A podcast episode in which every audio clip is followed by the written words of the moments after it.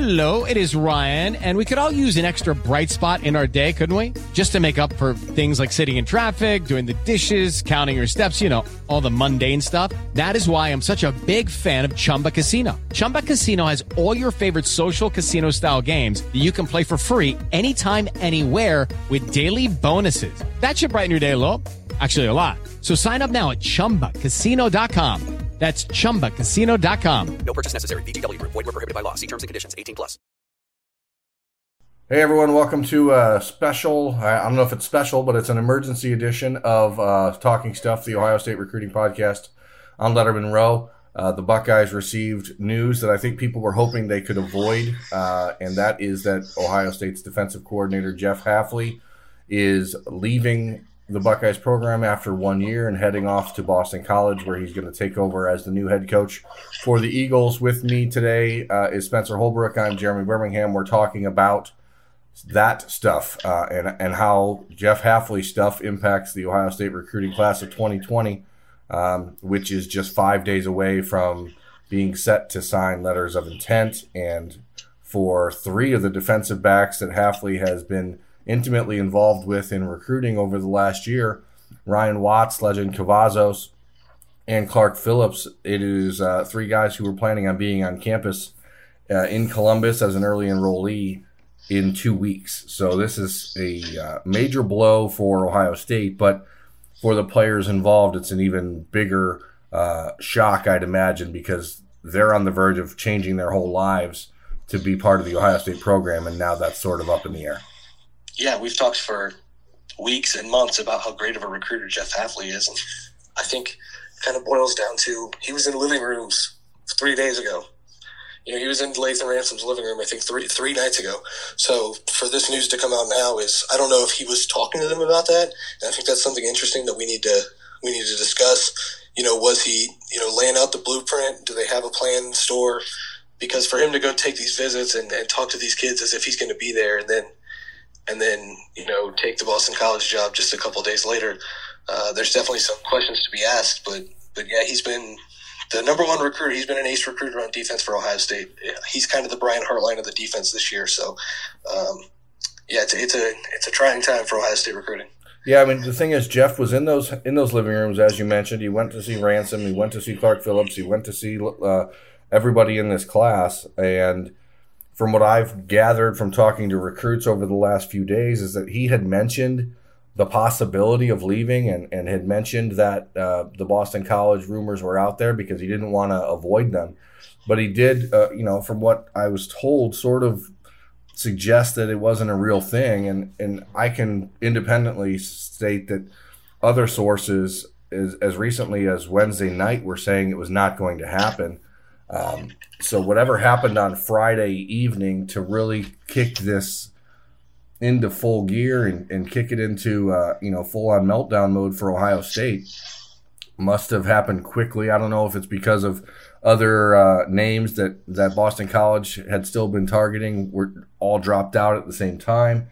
If if Hafley um, you know was offered a significantly uh, greater amount of money than we had talked about previously, or or or that he's making now. And uh, whatever the case, his message to the recruits was, "Yes, this rumor's out there. No, it's not likely that I'm going to leave." Um, which is why on the you know Friday morning edition of Talking Stuff that, that I posted on on YouTube and on uh, the iPod, uh, the podcast platforms, said I, I didn't think he was going to leave, but the reality is, and as I said it in that in that podcast, was anything can happen when you're talking about somebody being offered three or four million dollars a year to coach football. Um, and whatever the number is, Boston College did enough with Jeff Hafley to, to make it hard for him to say no.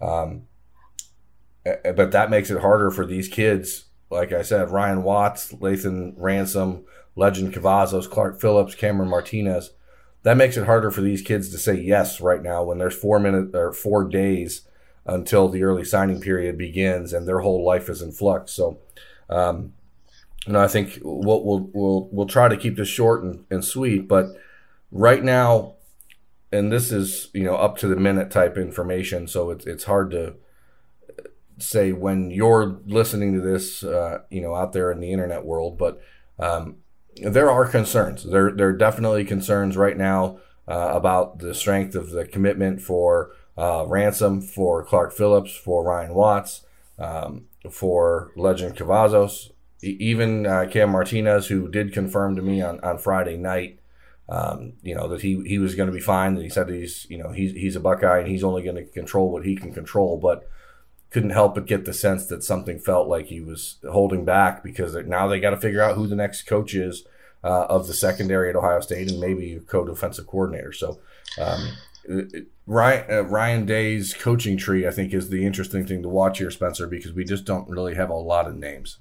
Yeah, and you don't really have an idea. With Urban Meyer, you always knew where he was probably going to turn just because he had been in the profession for so long. With Ryan Day, you know, we didn't know who Jeff Hafley was a year ago when he got hired.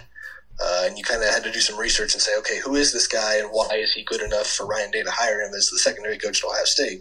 Well, Ryan Day probably knew what he was doing. He's got to prove it again in a big way because these are some big time rec- commits he's got. I mean, a guy like Lejond Cavazos, he's committed to two, like basically separate programs. You know, he committed to Urban Meyer's program, he decommitted, he talked to Jeff Hafley and Ryan Day, and then he committed to Jeff Hafley and Ryan Day.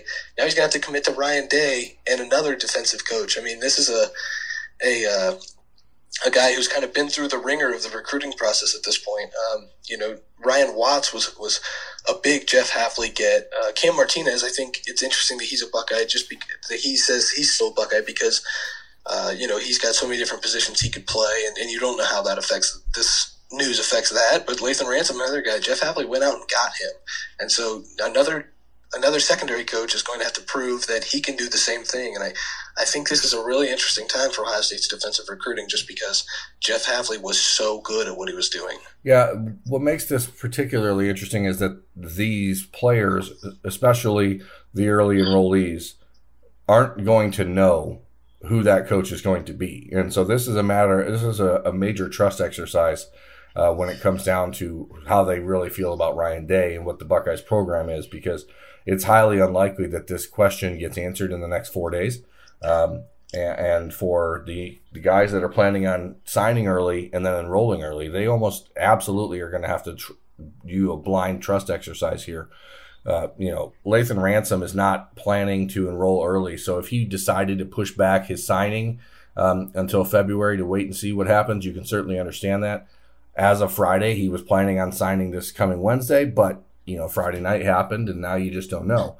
Um, same with with Cam Martinez, who has said, you know, he he was thinking about signing in February to begin with, and then when he did the Bermanology episode uh, this past week with us, he said he was going to sign on the early signing period. Again, he says he's fine and locked in, but you just don't know because this sort of uncertainty uh, can really throw a wrench into kids' plans. But again, I, I keep going back to the, the three early enrollees these are people who had their entire life planned out in the last 10 months that now have a week to, to figure this out. And the worst part is tomorrow, Sunday, uh, begins the recruiting dead period, and no coaches can go see them. So now it's all about just having conversations over the phone um, as Ryan Day tries to prepare for a college football playoff matchup with Clemson and then still go out and convince these guys that he's going to find the best possible replacement for Jeff Hafley.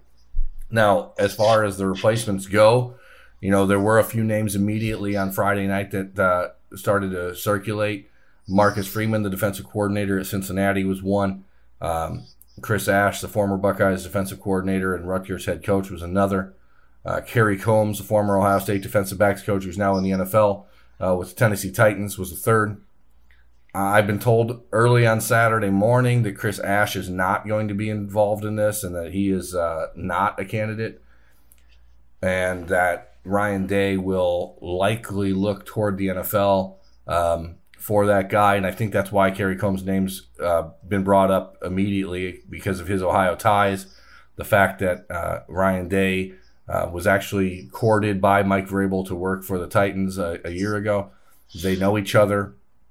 Um, the question is whether or not Kerry Coombs would want to come back to college when he's got a cushy NFL job that doesn't require recruiting. But maybe the opportunity to be a defensive coordinator and the opportunity to get a pay bump um, is enough of a, a lure for him. But you know, when we're talking about potential replacements, I don't have names, but I know that Jeff Hafley came from, in a way, the Pete Carroll uh, defensive back tree. Okay, he, he was he didn't do it directly, um, but he did learn it in San Francisco, and I I think that that's sort of the direction I would expect to see Ryan Day go.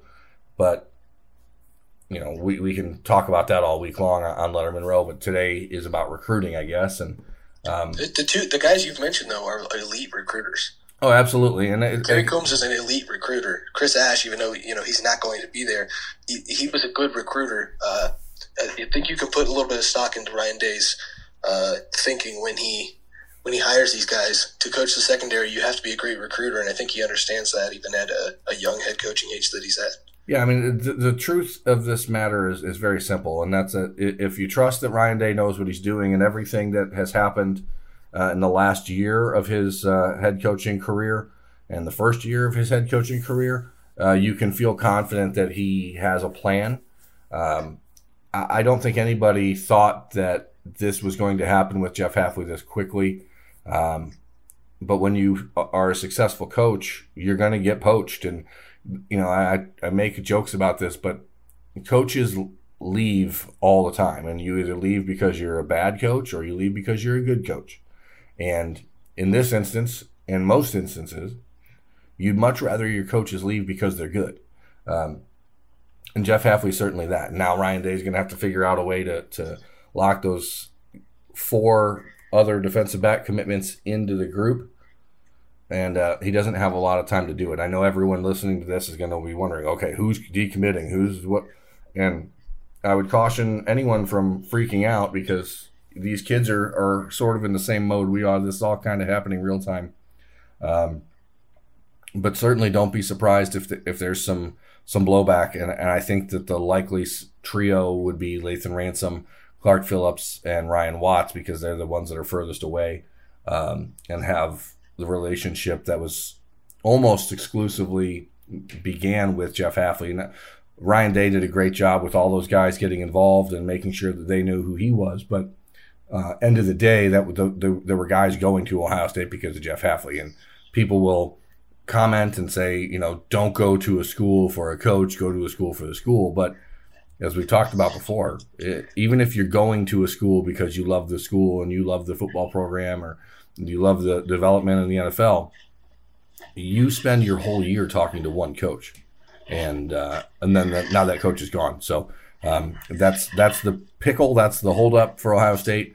As far as immediate answers, Spencer, um, there aren't any, but we're going to keep uh, grinding at Letterman Row and trying to figure out um, what's happening on the recruiting side of this. Check out uh, the website, and as Austin Ward, John Bryce, and Spencer and Tim May uh, try to figure out the uh, personnel side as far as the coaching goes. But um, that will be the end of this emergency broadcast of the uh, Talking Stuff podcast.